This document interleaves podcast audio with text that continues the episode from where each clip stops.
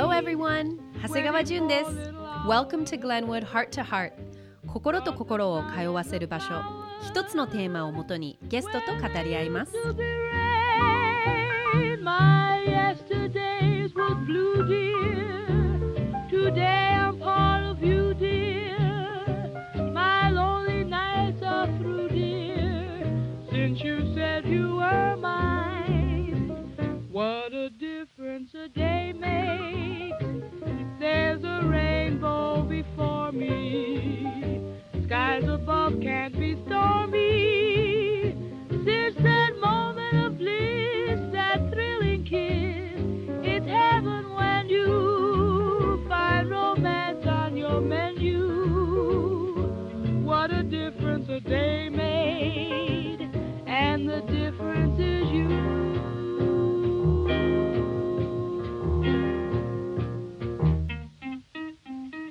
テーマは Growing Pains 今日はこの方と一緒にたくさんお話ししたいと思います。スーパー面白いラジオ DJ でテレビでも活躍中のシャオレです。Oh my god このスーパーおてかちょっと待ってまずこの方ととか言わない 変な感じだよね。変な感じ。っていうか日本語が話してるのがそういつも二人で、ね。英語で話してるから、ね超変超変超変な感じ。すごいこれスーパー面白い DJ これ多分ウィいつからスーパー面白い DJ になったの？これね知らなかったよ。ラなんかラジオの放送で いやウィキペディアとか私なんて書かれてるんだろうみたいな話になってやっぱりそこに私超面白いスーパー面白い DJ って書いてるでしょって言ったらリスナーがそっから彼女は自分でスーパー面白い DJ と言っていますみたいなのが入っちゃって。そうだったんだ。そうそうそう。さすが。面白いかどうかはちょっとわかんない面白い面白い。っていうかもう何年やってるの？結構長いよね。ラジオはえっ、とね始めて多分9年とか。もう10年近くだ。すごいね。そうなの。もうスーパー先輩だよ。いやーなんかでもちょっと信じられない。なんかその、うん。すごいずっと長くやっていこうと思ってたわけじゃなかったから、うんかそうだよね。うん、自然と、ううん。ん、あの成田の。だってそれまだや続いてるんでしそょう。だからそそれがれからスタートだよね。うん、で一回あの成田の放送もこれあのベイ FM なんだけどベイ FM の朝9時から1時の放送で「トラベリンググループ」っていう番組で一回だけ番組が変わって、うん。だから新しい番組になってからえー8年目、そうだったんだ。からどうしてもそれ10年行きたくて、あと2年まで終わりませんようにみたいな。そうね。そう本当にラジオとか番組がいつ終わってもおかしくないから。ううんん。すごい。よく頑張った。覚えてる。だってなんかそうシャウラとはまず、えっと、ビビ時代からの友達でそれこそだからもっともう10年経ってるかも？経ってる経ってる。全然経ってるよ、うん、いくつの時？あのあビビナイトでしょ？うんそうビビナイト。すっごいあの時アゲハで。ね覚えてる。うん。最初会った時。うん。でもともとジュンがハワイ出身っていうのも知ってたし、でやっぱりハワイからの人ってそんなにいなかったからそうこうずっと会いたいないつ会えるのかな、みたいな感じで思ってたら、ジュンも聞いてたんだよね多分ハワイ出身の人がいるっていうので。そしたらもうなんかあって目が合った瞬間にジュンが「What's up!」みたいな感じで、ハグハグしてくれて。私全く覚えてないその。そう。それすごい印象に残ってて。へー。あたもうその瞬間からすごい仲良くなるんだろうなって思った。へー。そう同じハワイ出身同い年同い年。86年生まれ。86年ねでも絶対に。そのん？ごめん。いや86年って、うん。あの絶対に嫁にしちゃいけない。86年。え全員？全員。ダメなの？そう郷の虎っていうすごく聞かないって言われてて 言うことを聞かない？いやなんかえ？あの性格が強すぎるみたいな嫁には向いてないって言われてるの。本当。嫁になったよね最え近なったなった。そう。ありがとうございます。なんとか。なんとかなんとか。ギリギリ。面白い。聞いたことないだから純もそうだし、うん。あの私たち友達のねクリスタルもそうだしクリスタエリエルケイちゃん。リローズもそう。エリローズサラもそう。ベあベニもそう。そう。多いね。多いの、確かにみんななんかうん強いね。ね。間違いない。Roar って感じ。ほ ほらえっとそう今日のねテーマ Growing う Pains ん。なんだけど、うんうん。なんか日本語で言うと成長痛？ね。体のうんうん。成長痛だけど、うん。心にもあるよねあるあるっていう、うん英語だとそういう使い方もあるから、ちょっと可愛いかなって思って、うん。Growing Pains でテーマしうんうんしたんだけど、どう？いっぱいある？え超ある。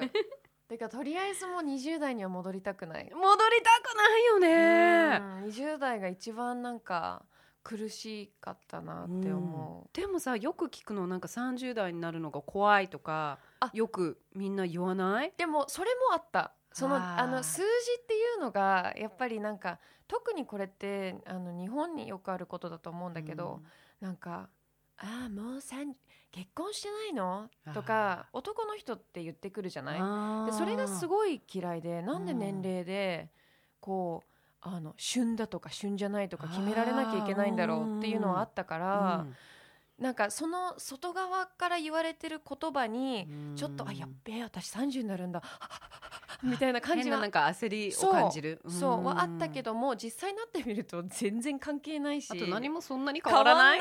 全然 まあ大きくはもちろん20代とさねそう30になってからは違うんだけど。うん。だけどうん。そうね、もうそうね。うん。私もねずーっと楽しみにしてきたの30代言ってたよずねーっと。こう大人になりたい大人になりたいもうちっちゃい時からそう思ってたから、うん。そう。全然私やっぱり30代の方が好き。ただ、うん。その体の変化とか顔の変化にはお思ったよりもなんかちょっとびっくりした、わかる。それはね なんかもうちょっと受け入れられるのかと思ったんだけどやっぱでも仕事的にもね、うんやっぱりモデルだと、うん。なかなかもっと厳しいじゃん自分に。そうねそうね。うん。見られる仕事だし。そうだよね。ね。うん。なんか逆に私はそれがあんまりなくて、うん。あのなんかあすごい体が変わってきたなとか、うん。顔も変わってきたなっていうのはあるんだけど、あのこうラジオの仕事を増やしてて、うん。うん。でそうするとやっぱあんまり前ほど見られないしそうね。でそうなるとなんか気にならなくなって、うん。でうん。昔すごい自分にとって大切だったものが全然大切だと思わなくなったりとか、うん。でそのラジオとか始める前はもう全て外見。うん。だからどれだけ自分が綺麗でいられるか、うん。でどれだけ撮影に行ったらその中でも一番輝けるかとかが全てだったの。うん。でそれの葛藤ももちろんあったし、うん。なんかあの完璧じゃない自分は最悪だみたいな、うん。そう自分へのこういじめみたいのもあったあしね。そうでもそれから抜けてからはなんかすごく自由になってなんかそんなのってどうでもよくないとか思っちゃって、うんうんでそれはもちろんねやっぱモデルの仕事もやってないからっていうのもあるんだけど、なんかあの今まですごいなんかそれを心配しすぎてたなっていうのは思う、ん。なんか最近とか私5キロ太ったの。え？そう。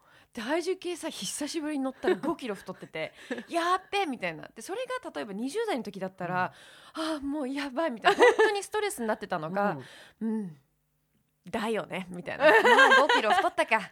よしみたいな。なんか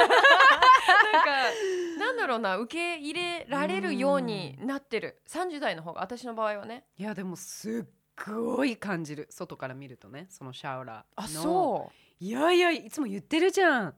めちゃくちゃなんか輝いてる今が。Thanks 本当になんかなんか堂々と自分らしい、あー。うんそうね。なんかでもうん自分らしさは20代なかったなって思う、うんうん。私はすごいシャオラとめちゃくちゃ仲良かったじゃん。うん。もう付き合ってんのっていうくらいさもう一緒に毎日行ったしさ、えー私1時から仕事だからその前に家行くね。ってうちに来て そしてじゃあ仕事行ってくる。今仕事終わったから今から行くね。みたいな そんな感じだったよね。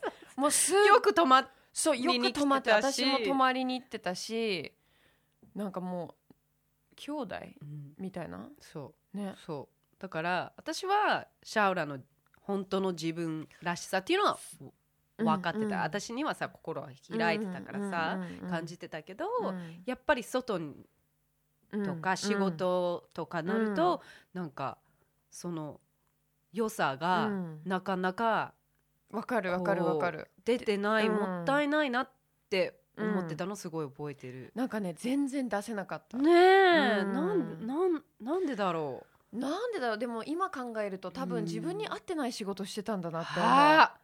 へえ。すごくモデルに向いてないタイプなんだなってすごい自分で思うしなんかうんなんかいろいろうまくやってなかったなって思う。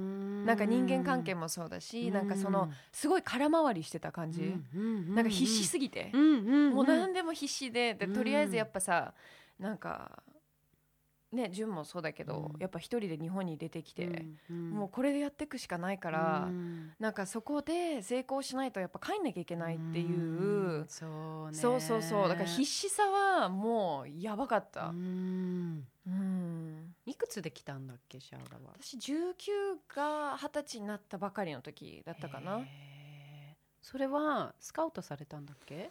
その時はえっとハワイでもうすでにねなんか向こうの事務所であハワイもう入ってたんだそうそうそうちっちゃいハワイの事務所ね。モデルの仕事はちょこちょこ向こうでしてたんだ。そうそうであのその時ってやっぱりお金があったからみんなな撮影ハワイにしに行ってハワイでモデル見つけてとかやってた雑誌わけよ。社がお金があったの。そうそうそうそう。だから日本の仕事が増えててうんうんうんでなんかねソニーかなんかの仕事した時にその時のスタイリストさんがなんか日本語喋れるんだしハーフなんだからうん。行ってみたらいいじゃんみたいな「いやできないできない」みたいな「無理無理無理」みたいなでもすごいその人が押してくれてあのなんか来月俺日本にいるからうん。ちょっと来てみなよみたいな。1週間でもいいから来てみなよ。って言って本当にあの優しい人で。でその時うん。お母さんと一緒に来うて、ん。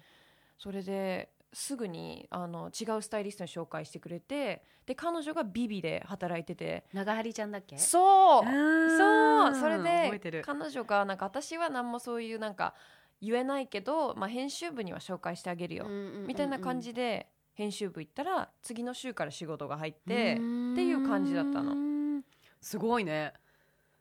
でもだからさすぐ次の週に仕事入るとこのまま行くんじゃないかって思うじゃんこのまこのまま仕事がこう入ってくるんじゃないかなって思う思うよね。でもに実際こっちに来たら全然そうじゃなかったしなんかいろいろこう人間関係で揉めたしそうね。なんかモデルってこんなにビジュアルい人いるんだみたいなのもあったしあったよね。あったあった。懐かしくない？わかるでしょわかるよ。そう。だからなんかなんか、うん。今だから言えるっていう話だけど、本当になんかなんだろうななんかすごいネガティうブん。だったなって思う、うん。てか、ま、そうやっぱそういうふうにみんなが常に戦ってるみたいな状態だったからみんなも必死なんだよね。みんなも必死。私みんなもコンプレックスすごいそう。持ってるからあのあれなんで she was threatened by you よいやなんだっけ？あのなんて言うんだろう。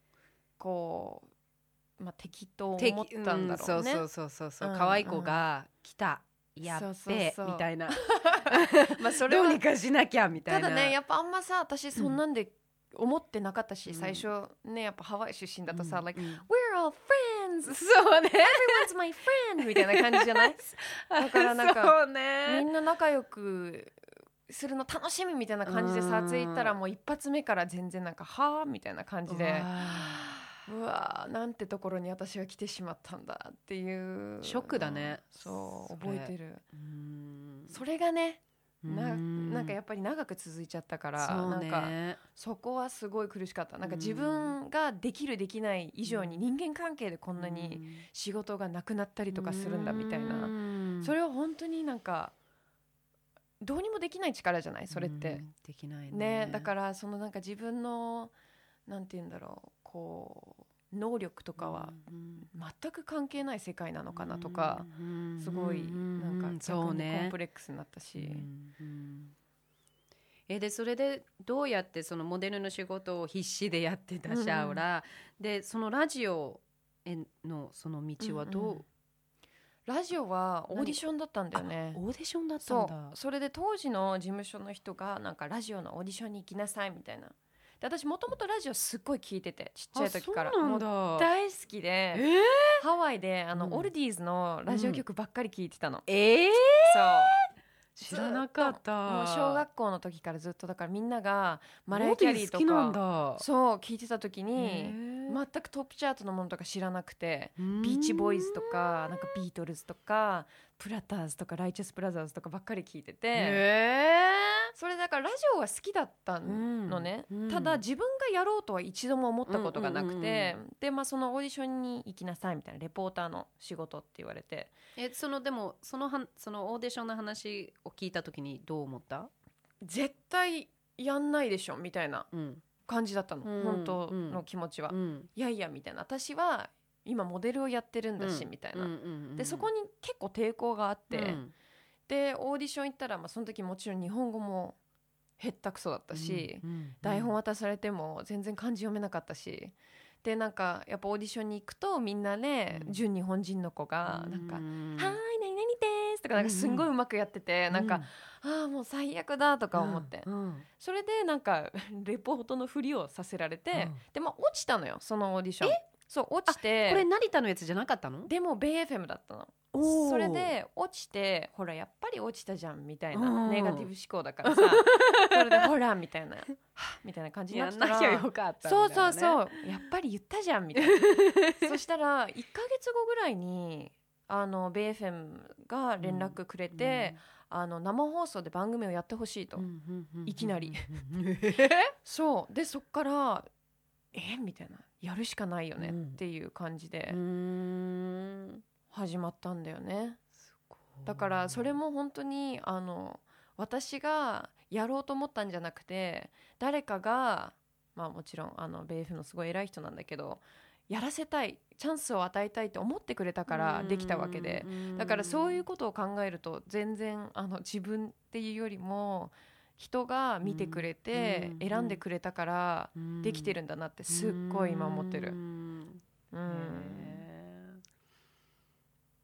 えでその最初の頃はどうだったの？だよ。もう全然喋れなかったし。そうん、なんか多分ねどっかにあの録音してるのがあると思うんだけど絶対聞きたくないよね。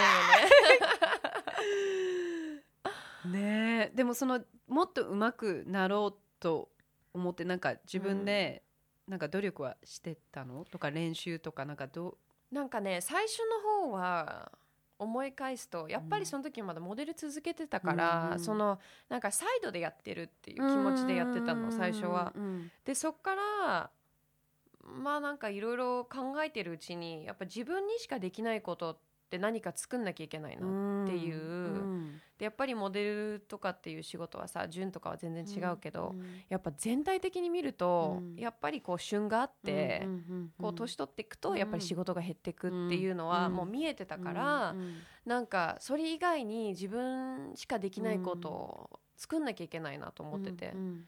それで、まあ、そっからあのちゃんと原稿読みとか、うん練習したりとかうん始めて、でそれをしっかりと頑張り始めた時から私この仕事すごい好きだなって思って、うん。すごい時間がかかったんだけど、うん。あ好きってお思えるようになるまで？そうそうそう。あそうなんだ。っていうのはなんか楽しいなっていう感じはあったけどもしかしたらこれって私ずっとやっていきたい仕事なのかもなっていうのがあって、うん。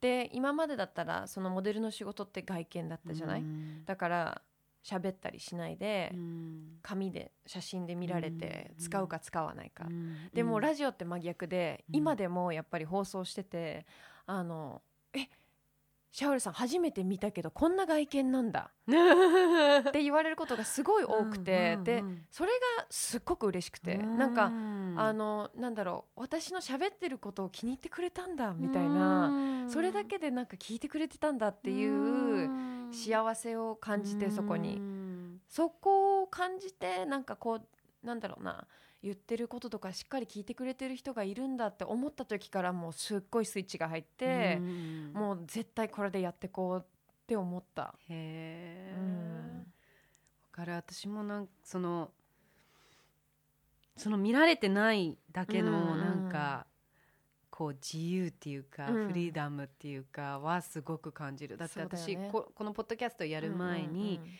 例えば一番こうなんかやりがいのあるあった仕事はラジオだったの、そう。それがあ好きだ覚えてるかな？私 JWAVE でネパールに覚えてるで覚えてる。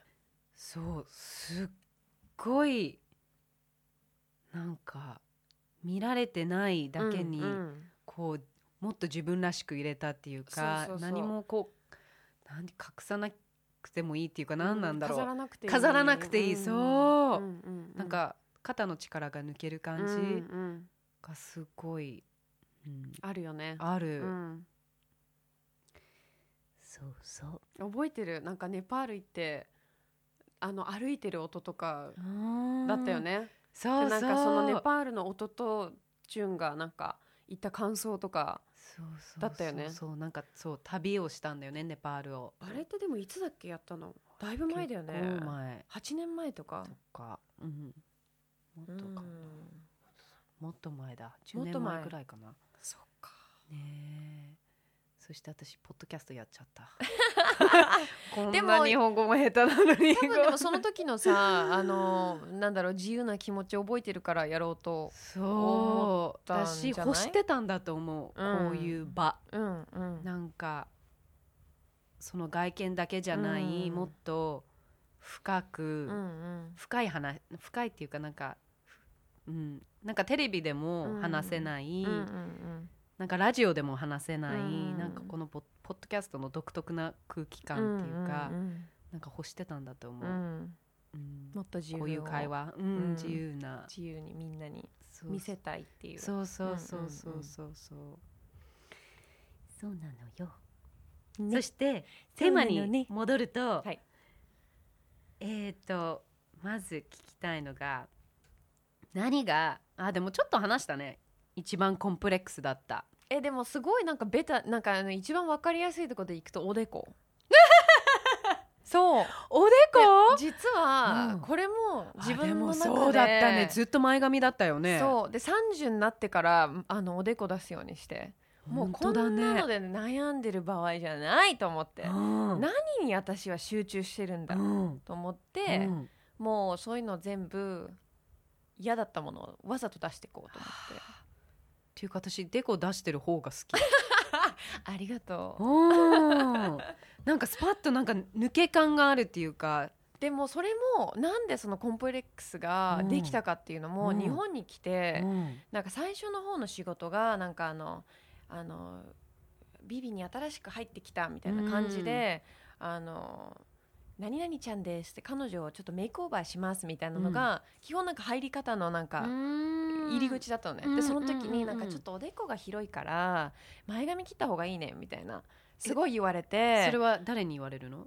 編集だよあね。編集の人？そうそう。だからああ。その時に初めて私おでこ広いんだみたいあな隠さなきゃいけないんだと思ってー。それがなんか自分の中で定着しちゃって。うん。あじゃあもうずっとで本当に10年ぐらい隠してたから。ねえ。そう。だわあから本当になんかなんだろう。どういうところでねうん。こうそういうインセキュリティとかが入ってくるのか分かんないもんだなって。ねえ。今だからなんか母だけどうん。そう考えるとね。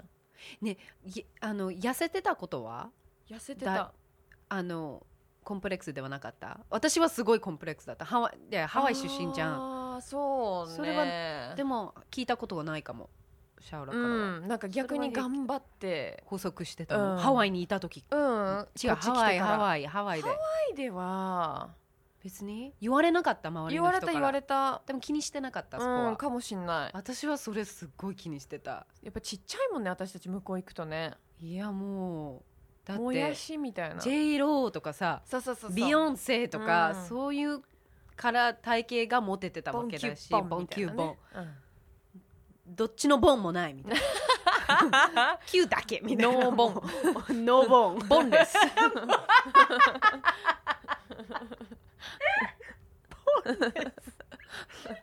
ハムみたいになっちゃったね。すっごいコンプレックスだった。よく言われてたね食べてるの？とか。あ言われる言われる。超言われてた。うん、なんかかわいそうな目で見られてた、うん。なんかすっごい嫌だった。でもなんかそういうのって太れないんだもん、わかるわかる。でもなんかかなんだろうな。そういうのを経験したからなんか食べてるとか、うん。そういうの言われるじゃん、うんだからなんかそれを逆に勉強にして、うん。なんか人にそういうこと言おうと思わないじゃないわかるその言われた感じがわかるからうんそうそうそうそう、ね、なんかそのなんでい誰かに会って、うん。一発目でそういう外見のことを言うのかなうんっていうのはなんかあまりにも私も傷ついてたからうん。言われたこととかに。言わないようにしようって意識したのね。で多分みんなもそこまでね深く考えてないと思うけどうん。女性ってやっぱりさ男性もそうだと思うよ人間って繊細じゃん、うん。太ったねとかよそうそうく言そううそう言うね言うけど気にしない人はさなんか母で終わるけど、うん。やっぱりね誰がどういうことでうん。気にするのかもわからないし、そうね。確かに、うん。えあとは？コンプレックス？うん。なんかでもやっぱり自分を出して出せてないうんっていうコンプレックスはあった、なんか、うんうんあの出しきれてない。これをどうやってなんか何か自分の中にあるのは分かってたけど、うん。なんか出せない。うん。出せる場がない。でなんかこの全部外見で選ばれてるとかう、ん。それはやっぱり自信にはつながらなかったね全く、なんかそこで選ばれたから私はってなんなかったんだよね。なんか選ばれたとしてもでもまだなんかこうモヤモヤが残ってて。うん。だから、まあ、最終的にやっぱ合ってなかったんだよ仕仕事が。事がね。ですごい思う、うん。ねいつから完全にもうラジオえっ、とねそれも割と最近？えー最うんまあ何年かかな、うん。でなんかあの今はもうやっぱほとんどその仕事のお話をいただいても、あまりやらないというか、やうんまあ、全然やってないんだけど、うん。なんか逆にもうモデルがエクストラみたいな感じ。うんでもそれも全然やってない？やってないくて、でそれもなんだろう。なんか結構大きなこうターニングポイントがいろいろあって、うん。でもちろんそのラジオを本格的にやってこう、そのうんあのなんだろうな話す仕事がすごい好きだって気づいた時に、そっちに集中していこうと思った時にそのタイミングで事務所も辞めたの。うん。大きな事務所に入ってたんだけど。でそっからやっぱりあのなんかあの使われてるっていう感じがすごいあって、うん。なんかえそれ事務所に？事務所にも使われてる感じがして、うん仕事でも使われてる感じがして、なんかももうちょっと自分がコントロールできる仕事をしたいなって思って。そうそれで事務所を辞めて30になったからこそ今後の自分はどうやっていきたいんだっていう自分への問いかけがあったから。そうね。本当になんか自分と向き合ってうん。今後やっぱそのキャリアっていうものを作っていきたかったからうん。なんかもうこれは本格的にやるしかないな。うん。事務所も辞めて、うん。だから自分が使われてるなって思う仕事はもうやらない、うん。で自分がもっとコントロールできるものはもう100%うん。エネルギーをつい込んでやる。うん。ってやり始めてからすごく自由になったし、うん。あのなんだろうな自分のやりたいように仕事ってできるんだっていう初めての発見、そう。で面白いことにさそうやって本当に自分で作り込んだ、まあ、まあキャリアを作ったわけじゃない？ごめんね。ねえ大丈夫。うんうんうん。そうするとどんどんそういう仕事が増えていくっていうかさ、どんどんそういうようなオファーが来ない、うん、うんそうかもしんない、うん。うんなんか引き寄せの力。そう。ん。ってあるよねだなって思う。ね DJ はう、うん、クラブも今でもやってる、やってなあいやってない。それもじゃあ。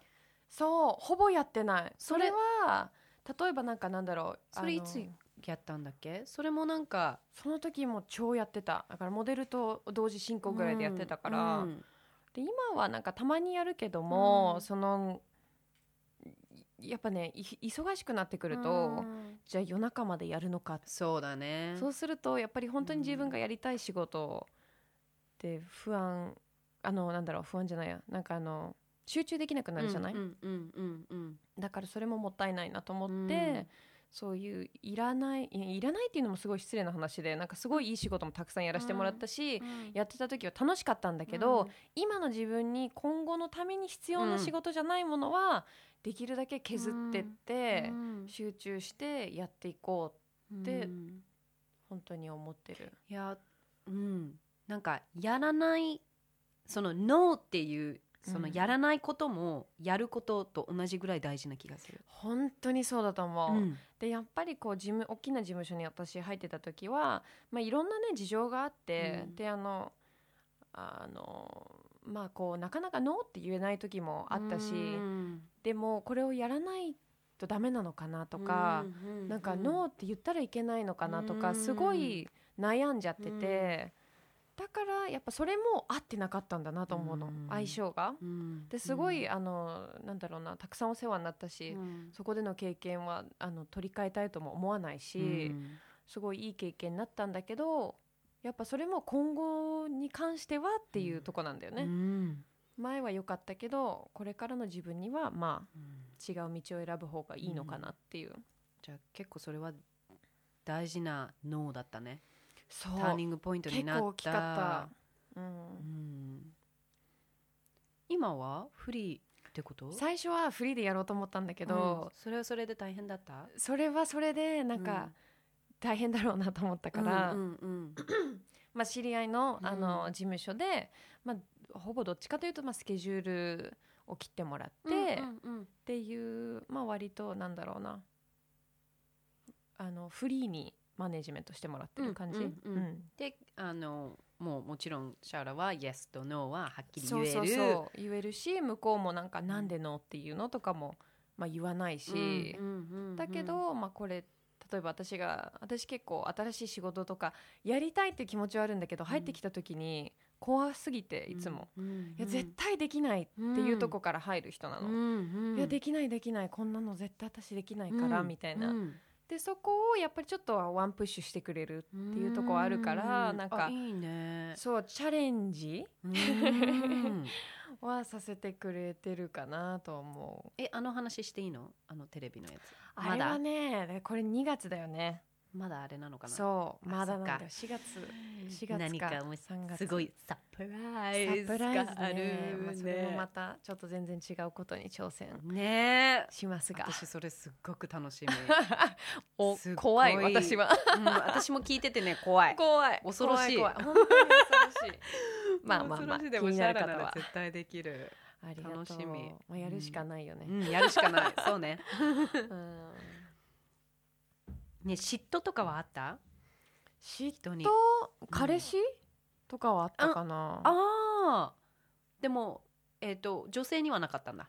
女性にっていうかな。だからうん。彼氏に寄ってきた女性はもちろんあった。うーん。で逆にそれって今全然なくて。う、ーん。だからそれってやっぱり自分が自信がなかったから、うーん。どんな人でもなんかやっぱり自分より魅力的なんじゃないかって思ってたうし。んなんか誰なんだろうな。もう本当自分がこの人より魅力的って思ったことがほぼなかったと思う。わうん。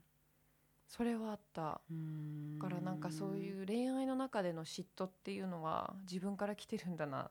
あるいはうんまあ本当に間違った人と付き合ってるかどっちかだと思うんだけあどそうね。そうでもそれは大きいなと思う。ううん。ん恋愛あったね。うん。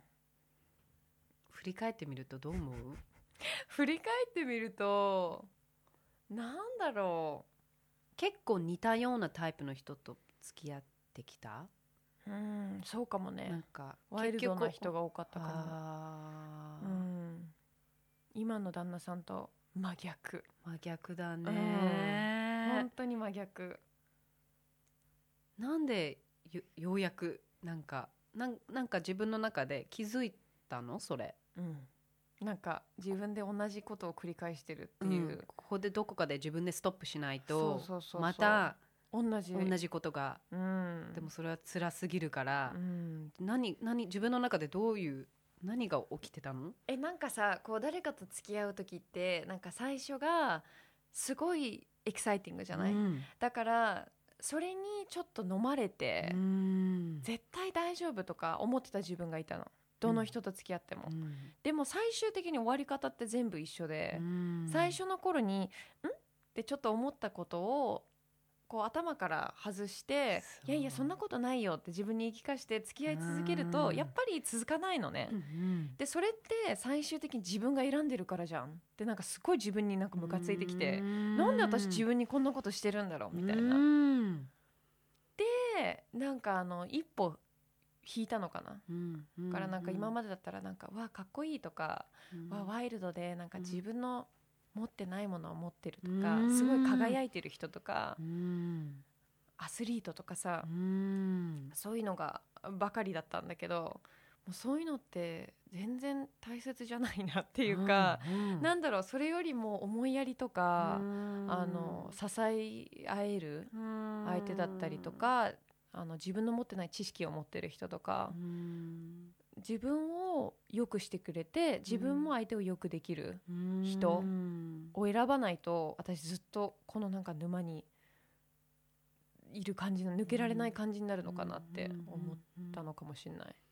だってさ今の旦那さんとし知り合った時は気づかなかったんでしょ？だって。そうずっと友達自分がでそうこの人がその今言った人だそう気づかなかったでしょ？そうそうそうそうてか全くそのなんだろう恋愛の候補にも入ってなピコピコかったってならなかったんでしょ、うん。全然。全く。友達だったんだっけ、うん。でも全く恋愛感情もなかったしなんか、いいなっていう感じもなかったんだけど、気づくとなんかなんだろうな。なんか自分がすごい寂しい時とか、こう辛い時にいてくれた人だったんだなって振り返ってみると気づく。思うあのマンションを探してるっていう時も、うん。あのなんか本当に下心なしで、まうん。あ、あったんだと思うけど 今考えるとでもそのなんだろうあの分かりやすい下心がなしで、うん。あの物件見に来てくれたりチェックしてくれたりとか家具買いに行く時もなんかこう連れてってくれたりとかすごい面倒くさいことを、あの手伝ってくれてたなって思う。なんか本当に純粋にいい人で、なんか私だけにじゃなくて周りの人にもすごく優しい人。優しい。あったもんねこの前。あった。初めてやっと。そう。やっとハワイでね。ハワイでね。いやーなんかシャオラとその旦那さんの姿を見てほっとした。しなんか何なんだろう。本当パーフェクトカップルって感じ。てかパーフェクトカップルっていうかパーフェクトマッチ、ああ、ん、静かな人だよね。優しくて。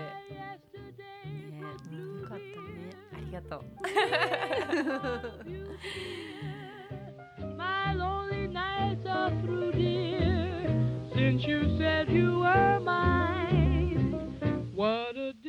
シャウラとの話はとっても盛り上がってまだまだ続きます次回はパート2をお送りします Glenwood Heart to Heart 長谷川淳がお送りしました See you next time!